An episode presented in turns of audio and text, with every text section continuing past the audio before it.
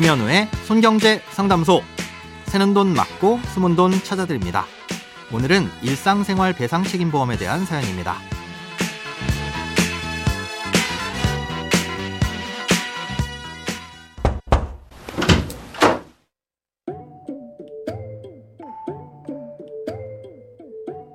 안녕하세요. 일상생활에서 일어날 수 있는 여러 가지 분쟁 등 사고에 대해 보상을 받을 수 있는 일상생활 배상 책임 보험이 있다고 들었는데 보험사에 문의하니 대부분 단독으로는 가입이 힘들더라고요.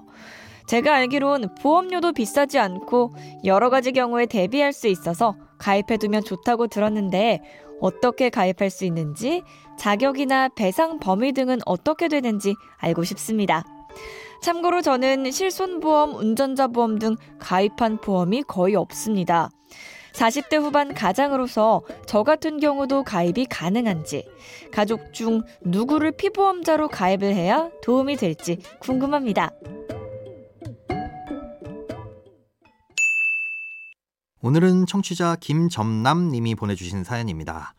아, 일상생활 배상 책임 보험은 말 그대로 일상생활을 하다가 우연히 다른 사람에게 재산상의 피해를 입혀서 돈으로 물어줘야 되는 일이 발생했을 때 그 돈을 보험금으로 지급받을 수 있는 보험입니다.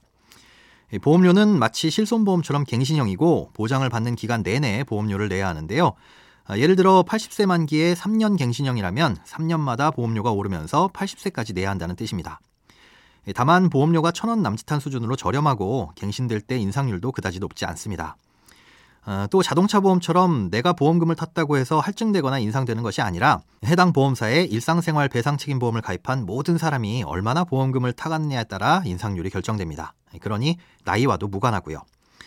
어, 이렇게 보험료가 저렴하다 보니 단독으로는 가입할 수 없고 다른 보험에 특약으로 넣어서 가입할 수 있습니다. 어, 주로 질병과 상해를 보장해주는 손해보험사의 종합보험이나 운전자 보험 같은 장기보험에 특약으로 넣을 수 있습니다. 예, 그러니 종합보험을 가입할 때 특약으로 가입하시면 될 텐데요. 음, 보험의 종류에 따라 보상받을 수 있는 대상, 즉 피보험자가 달라지기 때문에 이걸 고려해서 가족 중 누구의 보험에 넣을지 어떤 배상 책임 보험으로 할지를 선택하시면 되겠습니다. 아, 일반 일상생활 배상책임 보험은 본인과 배우자만 대상이 되고요. 음, 자녀 일상생활 배상책임 보험은 자녀만 보상을 받을 수 있습니다. 한 명만 가입해서 온 가족이 보상을 받으려면 가족 일상생활 배상책임 보험으로 가입해야 하는데요.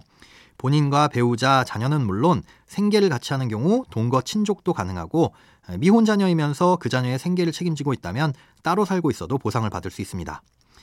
그러니 부모 중 한 명을 피보험자로 하는 가족 일상생활 배상 책임 보험을 가입하면 최소한 자녀가 독립해서 돈을 벌 때까지 온 가족이 보장을 받을 수가 있게 되겠죠. 또 중요한 건 배상 범위인데요. 일상생활 중 발생한 배상 책임에는 주택을 소유하거나 관리하면서 이로 인해 발생한 타인의 손해도 포함이 됩니다. 예를 들어 아파트에 사는데 우리 집에서 누수가 생기는 바람에 아랫집에 피해가 발생한 것도 보상이 된다는 거죠. 꽤나 넓은 범위에서 보상을 해주기 때문에 어떤 경우에 보상을 받을 수 없는지 위주로 알아두는 게 좋습니다. 아, 일단 차량의 소유, 사용, 관리로 인해 발생한 사고는 보상해주지 않습니다. 뭐 차량으로 인한 건 자동차 보험을 통해 보상을 받을 수 있을 텐데요. 아, 여기서 말하는 차량은 도로교통법으로 정해진 차량이라서 전동 자전거나 전동 킥보드도 포함이 됩니다. 이런 걸 타고 가다가 다른 사람에게 피해를 입히면 보험 적용이 안 된다는 거죠. 어, 내가 잘못한 것 같지만 법적으로 배상 책임이 없는 경우에도 보상을 받을 수 없습니다. 어, 예를 들어 축구를 하다가 서로 부딪혔는데 상대방이 넘어져서 무릎이 까졌다면 물론 미안하겠죠. 하지만 그 정도가 일반적으로 생각했을 때 흔히 일어날 수 있는 범위라면 이 배상 책임이 없다는 판례가 있어서 보상이 안 될 수 있습니다. 또 배상 책임이 있지만 상대방의 과실도 있다면 그만큼은 보상에서 제외됩니다. 예를 들어 스키장에서 스키를 타고 내려오고 있었는데 옆에서 어떤 사람이 내 앞으로 넘어지면서 나와 부딪혀서 다쳤다면 나 때문에 다친 거긴 하지만 갑작스럽게 넘어진 사람의 책임도 일부 있는 거잖아요. 그래서 이런 경우엔 마치 자동차 사고처럼 과실을 따져서 일부만 보상을 해줍니다.